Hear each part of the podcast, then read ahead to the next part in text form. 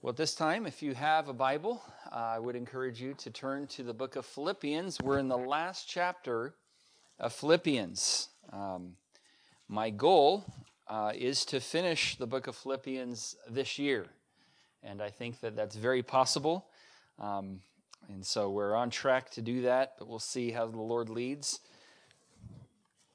Philippians chapter 4, and we're going to look at the first three verses uh, this morning. And uh, as you're turning there, if you're able uh, to stand, would you join me in standing for the reading of God's Word? Philippians chapter 4, verses 1 through 3. Verse 1 says, Therefore, my brethren, dearly beloved and longed for, my joy and crown, so stand fast in the Lord, my dearly beloved. I beseech Euodias and beseech Syntyche that they be of the same mind in the Lord. And I entreat thee also, true yokefellow, help those women which labored with me in the gospel, with Clement also, and with other my fellow laborers, whose names are in the book of life. And let's pray one more time together. Lord, we pray that you would mightily bless the preaching of your word. I pray, Lord, you'd hide me behind the cross Help, help everyone to focus on the message and not the messenger. Um, but Lord, I pray that you would help me to uh, preach with clarity and with your power. And I pray, Lord, that we would all be good listeners and, and then good heeders of what we hear. I pray these things in your name. Again, amen. Thank you. you may be seated. I wanted to start this morning by sharing kind of an embarrassing story. Uh, this is a story of how I asked my wife Julie on our very first date. It is Christmas Hallmark movie season, and so there is nothing more Hallmarkish than this story. The day was Sunday, October 25th, 1998. Pumpkin Pie Sunday at the church we were both attending there in college.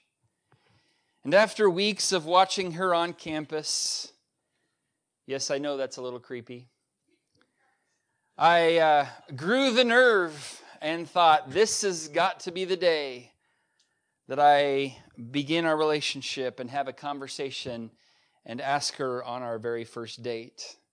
So after church on Sunday night, I saw her with her friend at one of the pumpkin pie tables. I said hi, asked her if she was going to dinner afterwards. The college usually provided dinner after Sunday night church, and and uh, it was known for being terrible. But I asked her if she was going there, and she said yes. I said, Great. Could we have dinner together? Because I want to go over a few things with you. That was my very romantic pickup line. Can we go over a few things together? She reluctantly said, Sure. And I said, Okay, I have a quick meeting that I need to go to, and after that, I'll meet you over there. And I walked away thinking I was the biggest romantic guy ever. Um, that is definitely not the most romantic line you could ever use, but it worked. And uh, here we are, almost 20 years later, married, uh, because she was willing to go over a few things with me. Now, why do I share that story? The reason I share that is because Paul, in these verses, is basically saying the same thing to the church at Philippi. I, I want to go over a few things with you, church. And so uh, they uh, had no choice but to listen as he shared some church matters with them. Before we get into them, I, I do want to mention this word here as it starts in verse number one of Philippians chapter 4. He says, Therefore, uh, because of what I have just mentioned, uh, because of the fact uh, of um, the fact that our, our citizenship is currently in heaven. Remember, we talked about that last Sunday. And last Sunday, we also talked about the fact that uh, Christ is coming back for us and that those, who, those of us who are Christians are going to be changed, and no longer will we have to deal with this old, vile body. Because of all of that, he wanted to cover some things that were very important, near and dear, heavy on his heart to this church family. So, what does Paul want to go over with these believers? I want to share with you uh, this morning four church matters that Paul wanted to go over with this church family. First of all, uh, Paul wanted to mention his affection for the church in verse number one. Paul's affection for the church. He says in verse 1 Therefore, my brethren, dearly beloved and longed for, my joy and crown, so stand fast in the Lord, my dearly beloved. Oh, it's been mentioned a few times in this series already that there was, there was definitely a special relationship between Paul and the church at Philippi. You can see it in several places here in this uh, this little book alone in verse number or chapter 1 in verse number 3 he says this i thank my god upon every remembrance of you so as paul was there in that prison attached and, and chained to a, a roman soldier he was thinking about these believers this church family there at philippi and as he did he thanked his god upon every remembrance of them uh, verse number four, he said, Always in every prayer of mine for you all, making requests with joy. So he appreciated them. He prayed for them. In verse number seven, it says, Even as is meet for me to think this of you all, because I have you in my heart. Inasmuch as both in my bonds and in the defense and confirmation of the gospel, ye are all partakers of my grace. And then verse 8, he says, For God is my record, how greatly I long after you all in the bowels of Jesus Christ. Well, and then here in chapter 4 and verse 1, he says, My dearly beloved.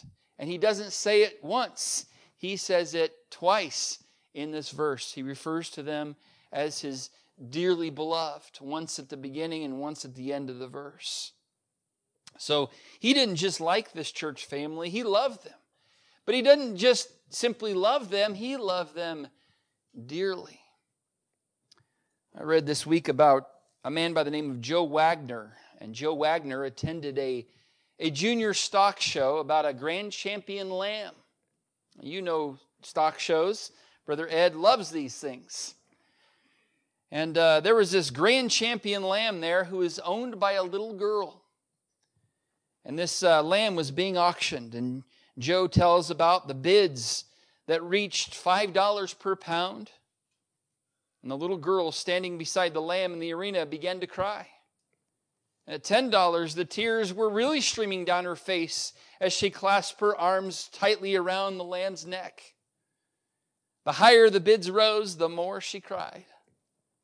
Finally, a local businessman uh, bought the lamb for more than $1,000, then announced that he was donating it to the little girl. The crowd applauded and cheered. What a wonderful uh, gesture of love and, and selflessness. Well, months later, Joe Wagner, who was there to see that auction that day, was judging some statewide essays when he came across an essay from a girl who told about the time her grand champion lamb had been auctioned. He thought, is this the same girl? And she goes on in the essay the prices began to get so high during the bidding, she wrote, that I started to cry from happiness. She continued with, The man who bought the lamb for so much more than I ever dreamed I would get returned the lamb to me, and when I got home, Daddy barbecued the lamb, and it was really delicious. You see, this love that everybody thought this girl had for her lamb was actually a love for the money that she was going to get for this lamb.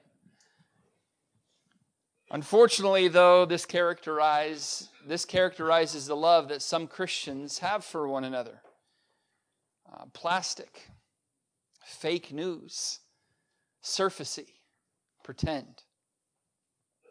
But not so with Paul. You see, there was a genuine, unfeigned love for the brethren in his heart.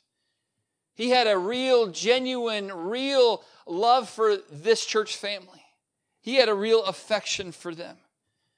1 Peter 1 and verse 22 says, Seeing ye have purified your souls in obeying the truth through the Spirit unto unfeigned love of the brethren. See that you love one another with a pure heart fervently. No question about it, Paul loved this church family fervently. And here's where the rubber meets the road for us, Cornerstone Baptist Church. Are we affectionate about our church family like Paul was? Do you long for worshiping together? Do you look forward to these services that we have? Paul did. He longed for to be in their presence. In verse 1, therefore, my beloved are my brethren, dearly beloved, and longed for. He says, I long to be in your presence again. I long to see the Philippian jailer who I led to Christ and to give him a bear hug and to shake Lydia's hand and maybe, hopefully, she'll make her special casserole that she makes with so much love. He longed to be in the presence of these, uh, of these believers. I want to encourage us to develop an affection for one another, a love for being in our church family. John 13 and verse 35, Jesus said this By this shall all men know that ye are my disciples. If you wear a t shirt saying that you're Christian, that's not what it says. All men shall know that you're my disciples if you have a wonderful bumper sticker on your car. I hope you do have a good bumper sticker on your car. I'm not against you wearing a Christian t shirt. But those aren't the signs that say that you are one of his disciples, according to Jesus. By this shall all men know that you're my disciples if you have love one to another. It's going to be evident to the world around us that we belong to him if we have a great love for one another.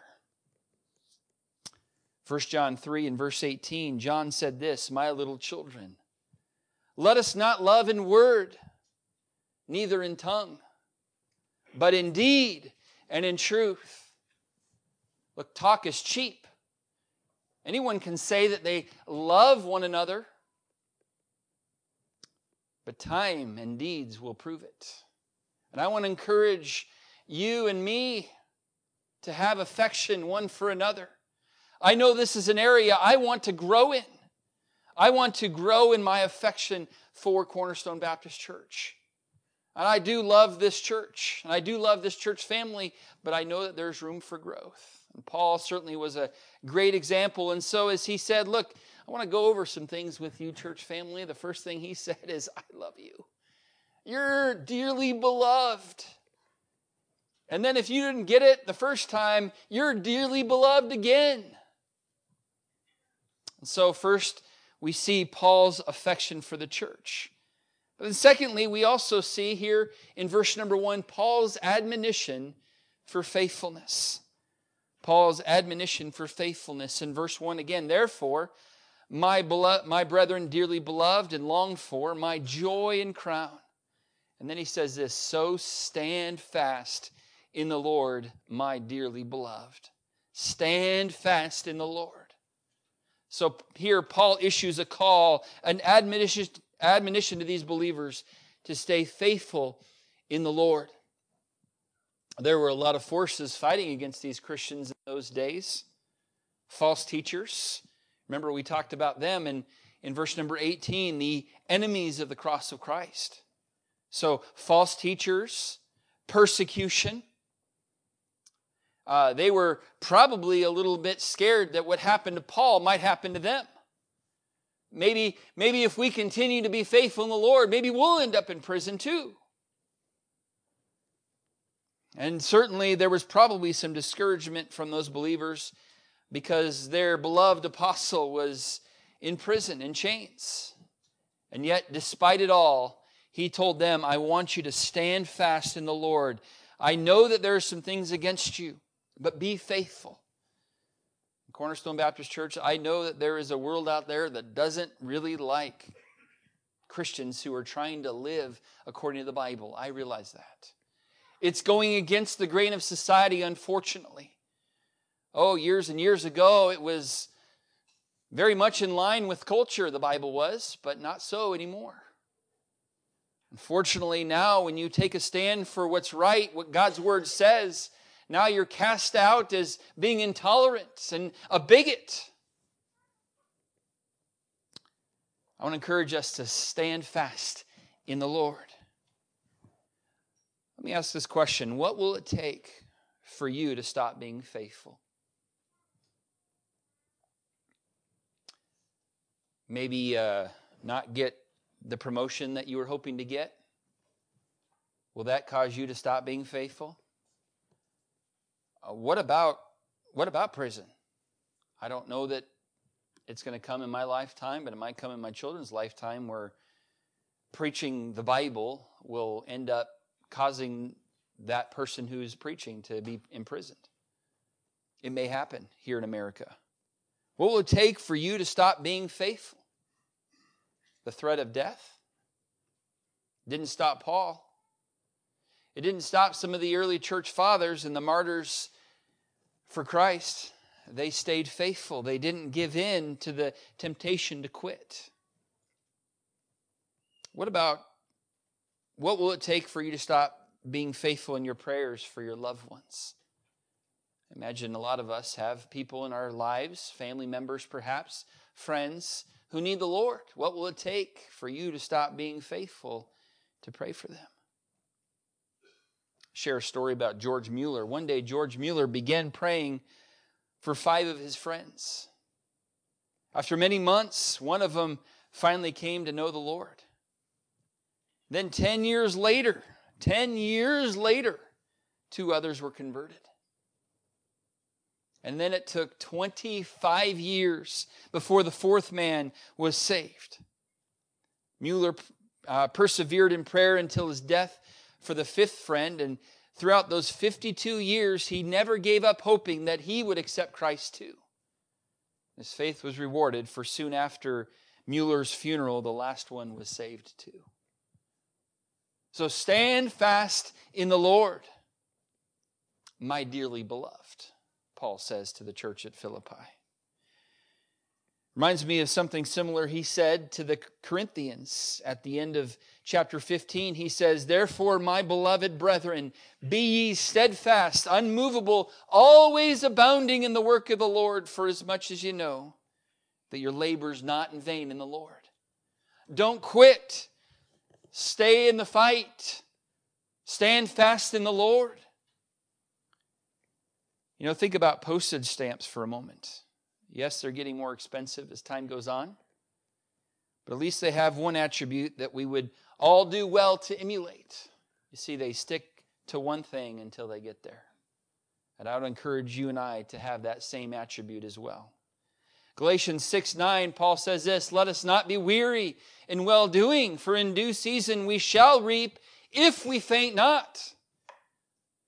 I know that there are times when it is tempting to just throw in the towel and to faint and to give up. But we'll miss out on the reaping if we faint. It was a stormy night in Birmingham, England, and Hudson Taylor, the great missionary to China, was to speak at a, at a meeting at the Severn Street schoolroom.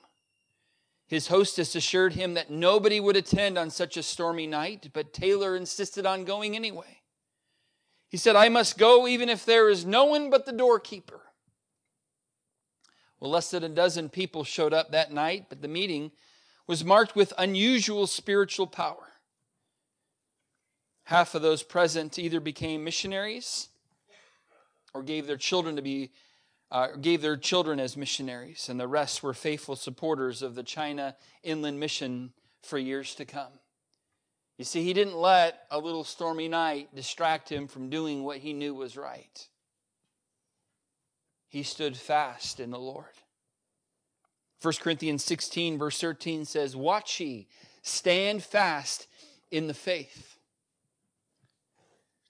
This story here is. Uh, an encouragement to me as a pastor because I've been where this man has been.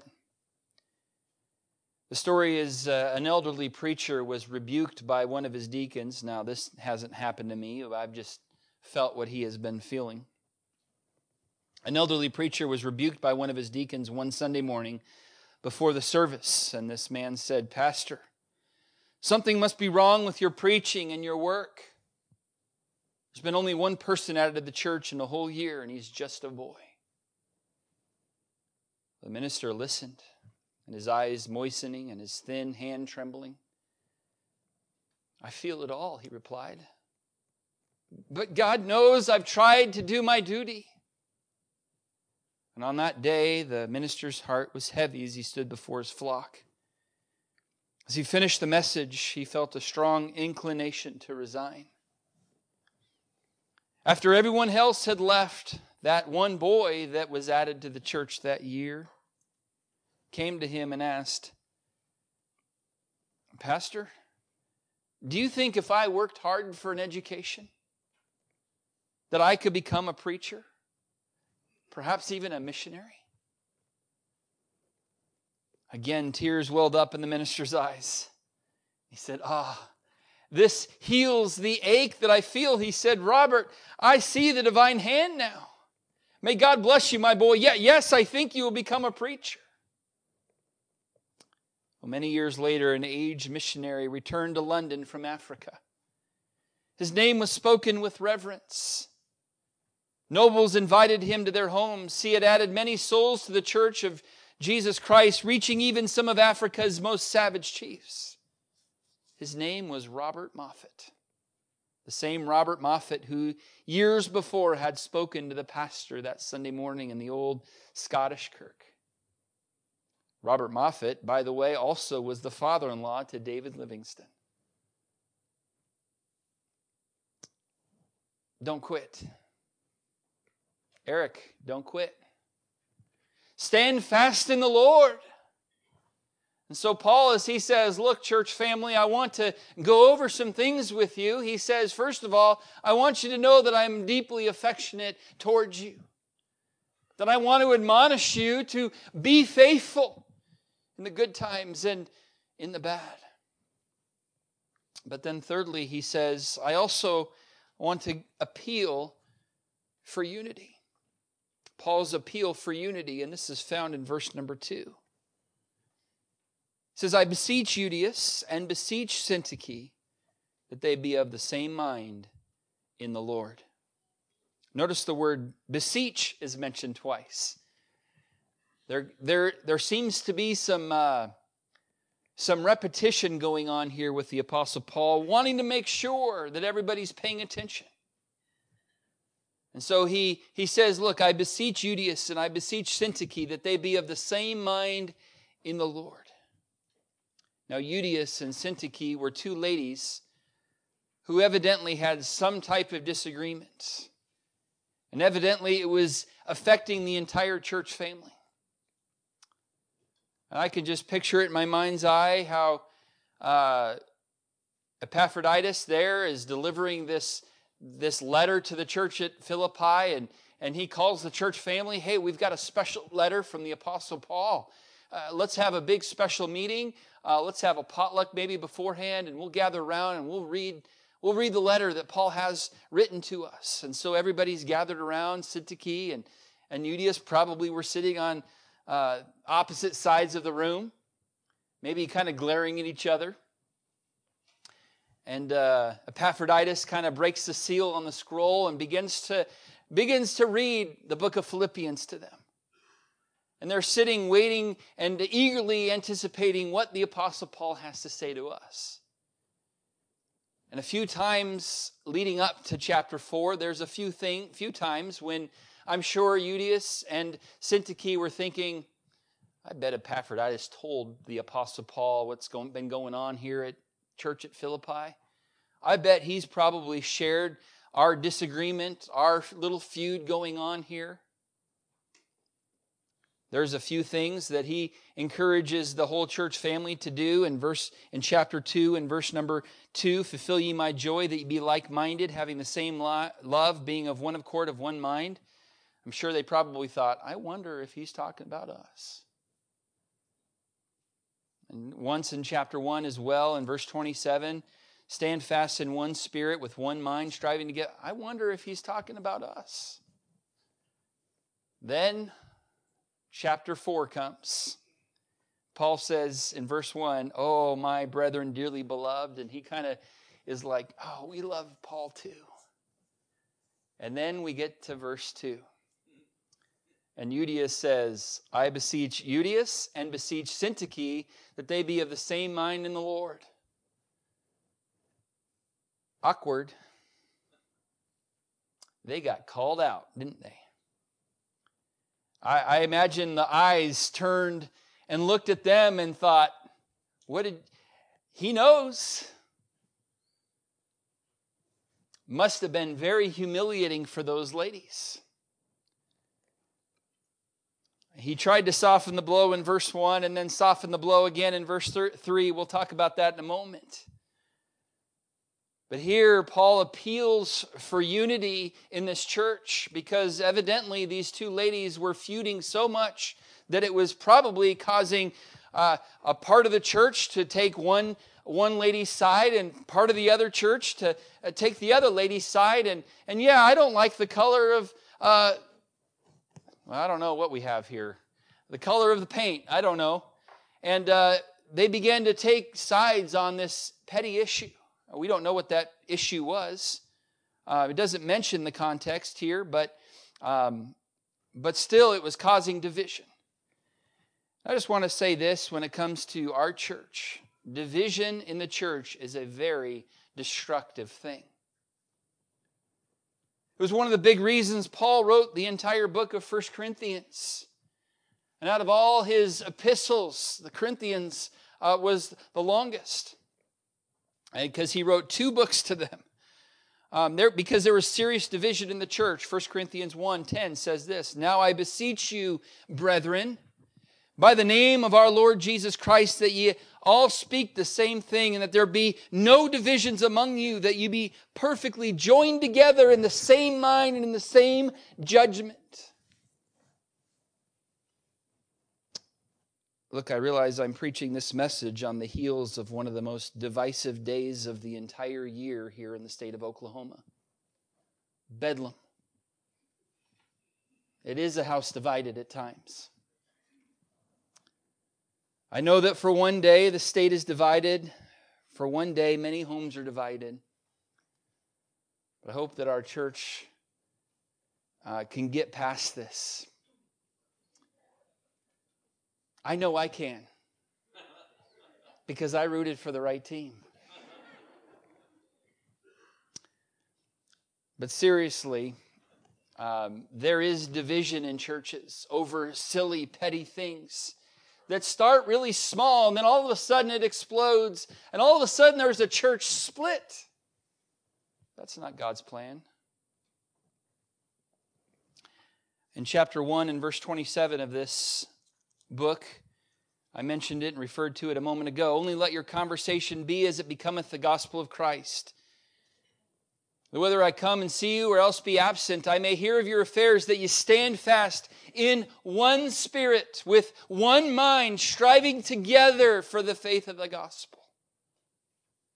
In chapter 2, verse 2, Paul says this Fulfill ye my joy, that ye be like minded, having the same love, being of one accord, of one mind chapter 3 and verse 16. Let us walk by the same rule, let us mind the same thing. I understand this morning that we are a group of people with different backgrounds.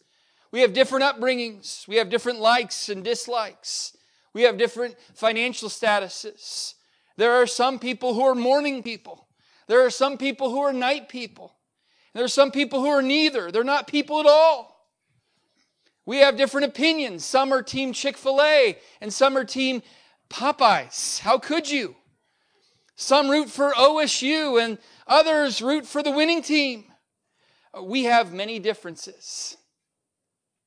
But when we have the most important thing in common, we can have a unity that doesn't make sense to this world. The most important thing to have in common is a faith in Jesus Christ. See, the early church, they had a supernatural unity. Again, they had come from all different types of backgrounds, and all of a sudden they're in a church family. Here's what the Bible says about this first early church. Acts chapter 2, verse 44 says, And all that believed were together and had all things common. I mean, they liked the same college football team? Probably not. Acts chapter 2 and verse 46, here's what it says about them again.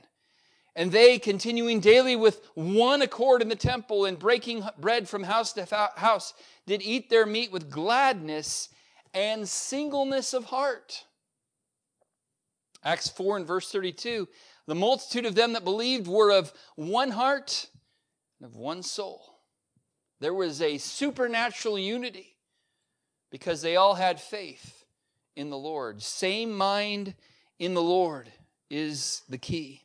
When we are tuned to Jesus Christ, then we can put aside our differences in order to accomplish the work of God. May love, humility, and forgiveness be the characteristics of each of us here at Cornerstone as we strive together for the faith of the gospel. Look, we're not going to always see eye to eye. That's not what Paul's saying here.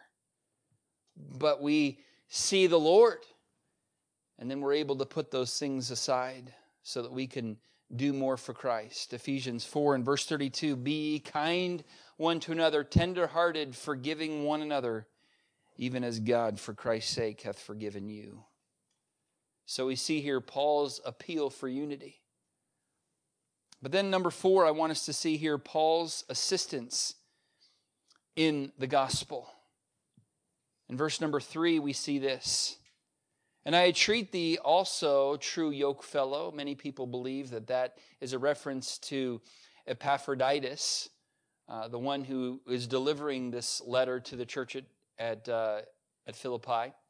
Help those women which labored with me in the gospel. Again, a lot of commentators believe that these women is a reference to Syntyche and Euodias, the ones he just rebuked. And now he's trying to uh, build them up a little bit and saying, hey, look, you have helped me in the gospel. You have labored with me. You are valuable. You are useful. Help those now to get back to serving, get back to what they're supposed to be doing. Then he goes and says, uh, also with Clement also, and with other my fellow laborers whose name are in the book of life. These were the ones who helped Paul in the ministry. They were his associates, they were his assistants. Now, this past Monday, several ladies from our church gathered together to help with decorating for Christmas, and they did a fantastic job. Looks beautiful. A few weeks ago, many of our men helped with our workday trimming trees all over the property. Each week, many of our people serve faithfully in various ministries, from preparing coffee early on Sunday mornings to practicing the music for our public services, to vacuuming the welcome mats, to teaching Sunday school, to serving in the nursery, to helping in busy bees, to stuffing our weekly bulletins, to standing guard in our security ministry, to running the soundboard and the screens, to serving in our missions committee, to fixing a broken outlet, to a host of other things that many of us will never know about, but God does. And so I want to thank those in our church who are fellow laborers who are assistants in the gospel, who labor with me in the gospel. Paul realized that the work of God cannot be done alone. Ephesians 4:12 says for the perfecting of the saints, for the work of the ministry, for the edifying of the body of Christ. Look, one of the responsibilities of church leadership is to equip the church family to serve. Because I'm too lazy to do it myself, right? No, because the work is too great for me to do by myself. I need you and, and you need me. We need each other to accomplish the work of God. I like how the Apostle Paul here does point out here these, these women. Help those women which labored with me in the gospel. I know many times in some churches, uh, women are, are, are put down to the point where they can't accomplish anything or do anything in the ministry. Actually, that's not true at all. Yes, there are some things the Bible limits women from doing in ministry, But there are a lot of things that ladies can and should be doing to serve the Lord. Teaching children is a wonderful ministry for, for ladies because they are far more patient with those little ones than some of us men are. Uh, younger, teaching younger women, Titus chapter 2. Uh, Paul tells the older women to teach the younger women to love their own husbands, to be, uh, to keep their houses. And what is it? Let me, let me read it. I don't put it in my notes here, but Titus chapter 2 and verse number uh, 4 says that they may teach the young women to be sober, to love their husbands, to love their children, because I, I guarantee there's days where it's not always easy to love their children. uh, always easy to love our children, though. They're just so wonderful every day. They're so wonderful and precious when they're sleeping.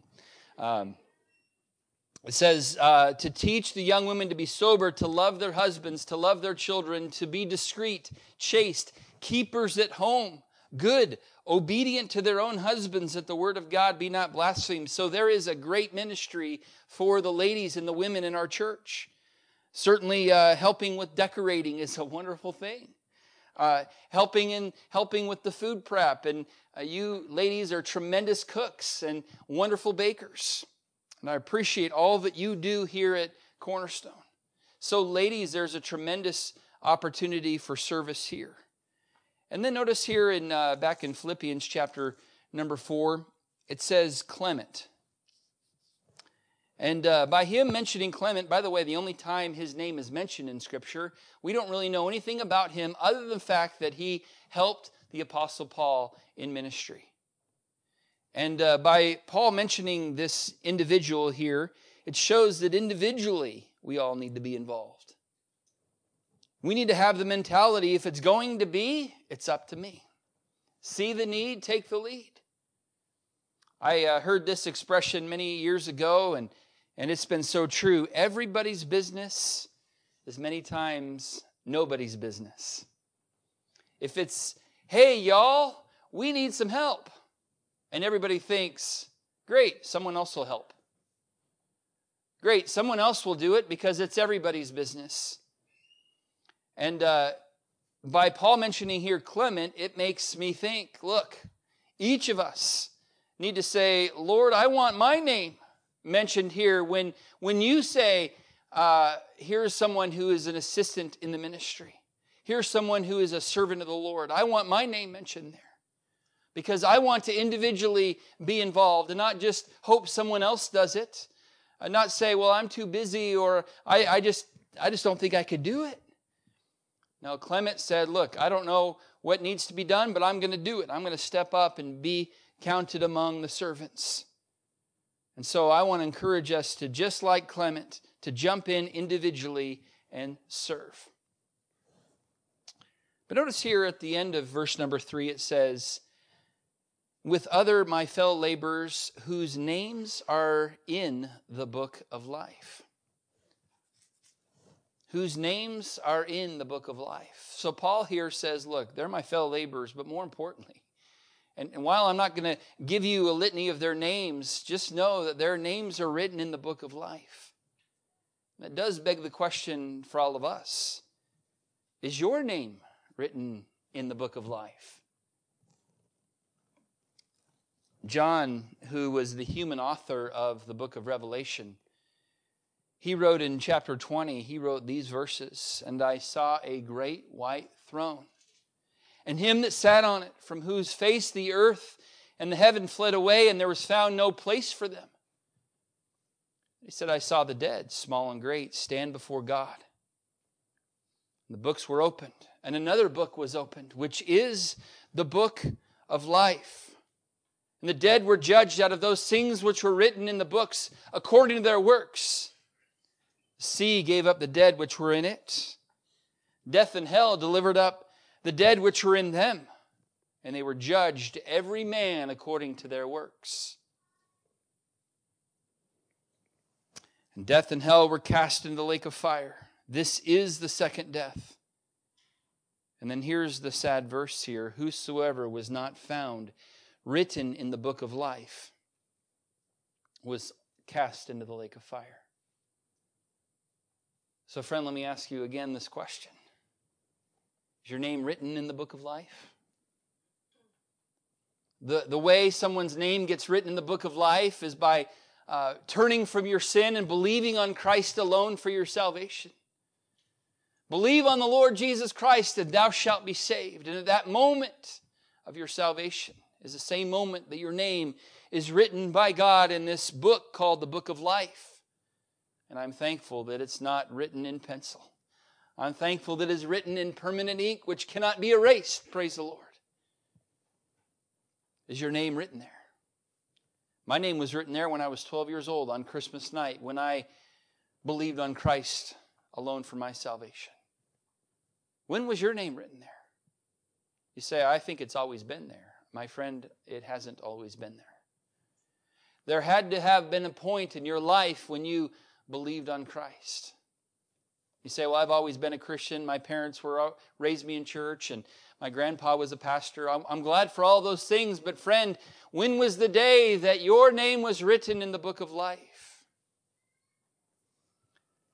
Upon the golden seashore sand, I wrote my name one day. The waves came in, and when they left, my name had passed away.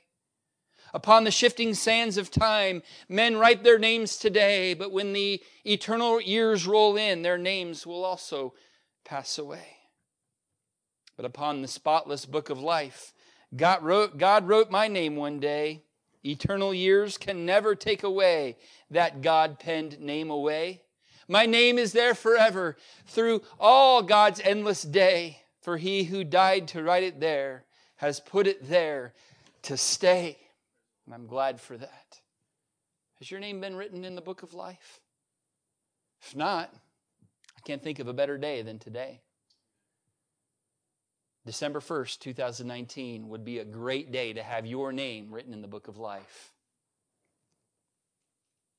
And for those of us who have our names in the book of life, may God help us all to develop an affection for our church family like Paul had. May God help us to remain faithful and to stand fast despite what's going on around us. May God help us to serve together with the same mind for the faith of the gospel. May God help us all. Let's pray together. Lord, we thank you so much for the Apostle Paul here, sharing his heart and sharing something that I'm sure was difficult to share. Calling these sisters by name was not easy. But I thank you for his courage and his graciousness as he did so. Lord, I pray that you would help us as a church family, Lord, to take heed lest we fall. Help us, Lord, to develop an affection for our church family like the Apostle Paul had. Help us, Lord, to love one another, and not just in word or in tongue, but in deed and in truth. May it be evident by our actions. then, Lord, help us to be a church that is a united front, that is standing together and striving together. Not striving against each other, but striving together for the faith of the gospel. Help us, Lord, uh, to remain faithful in this day and age. And, oh, Lord, I pray that you would help us to be involved in serving and to not let let, let, get in the mindset of letting someone else serve, but wanting to be involved ourselves.